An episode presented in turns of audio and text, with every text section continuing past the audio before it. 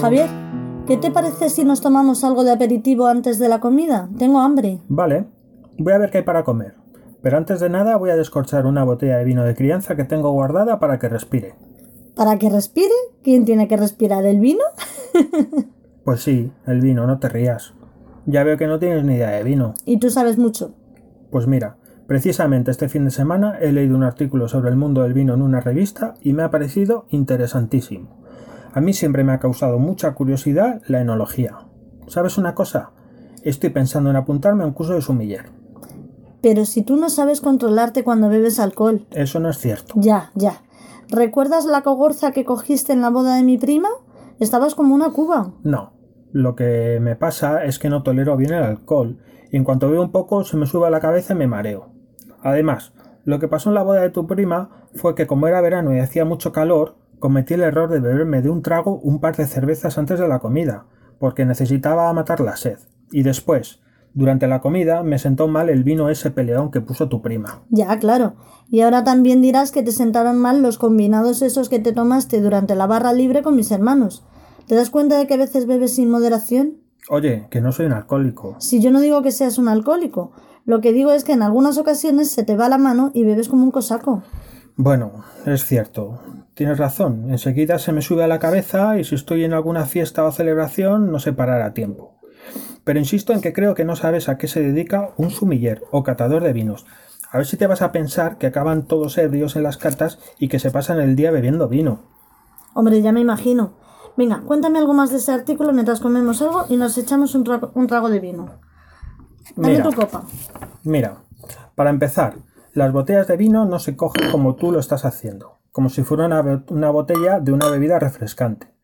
Las botellas de vino no se cogen por el cuello, se cogen por el final de la botella. Esta parte se llama talón. Tiene esa forma para poder meter el dedo pulgar a la hora de servir el vino y así agarrar mejor la botella. Anda, qué curioso. No, nunca lo hubiera imaginado.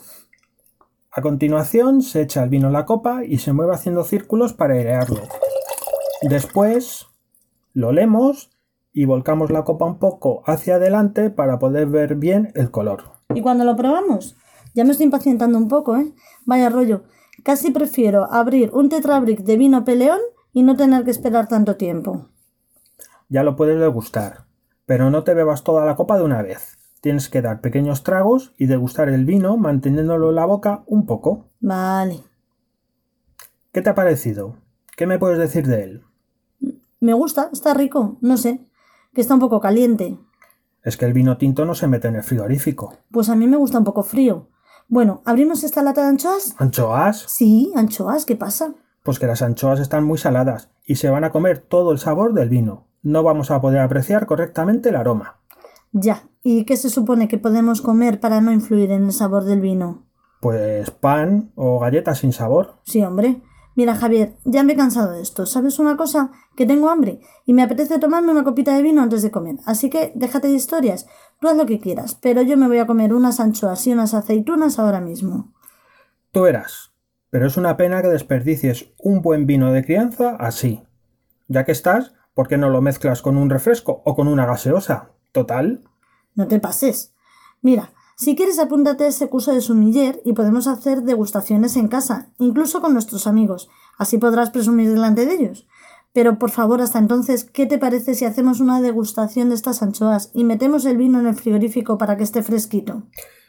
¿Te imaginas que cuando termine el curso te empieza a gustar esto tanto como a mí y decidimos dejar nuestros trabajos y poner una tienda de vinos tú y yo? ¿Eh? ¿Te imaginas? Vale, pero también venderemos latas de anchoas, ¿de acuerdo? Claro, ya puedes ir buscando un curso de catador de anchoas. Qué gracioso.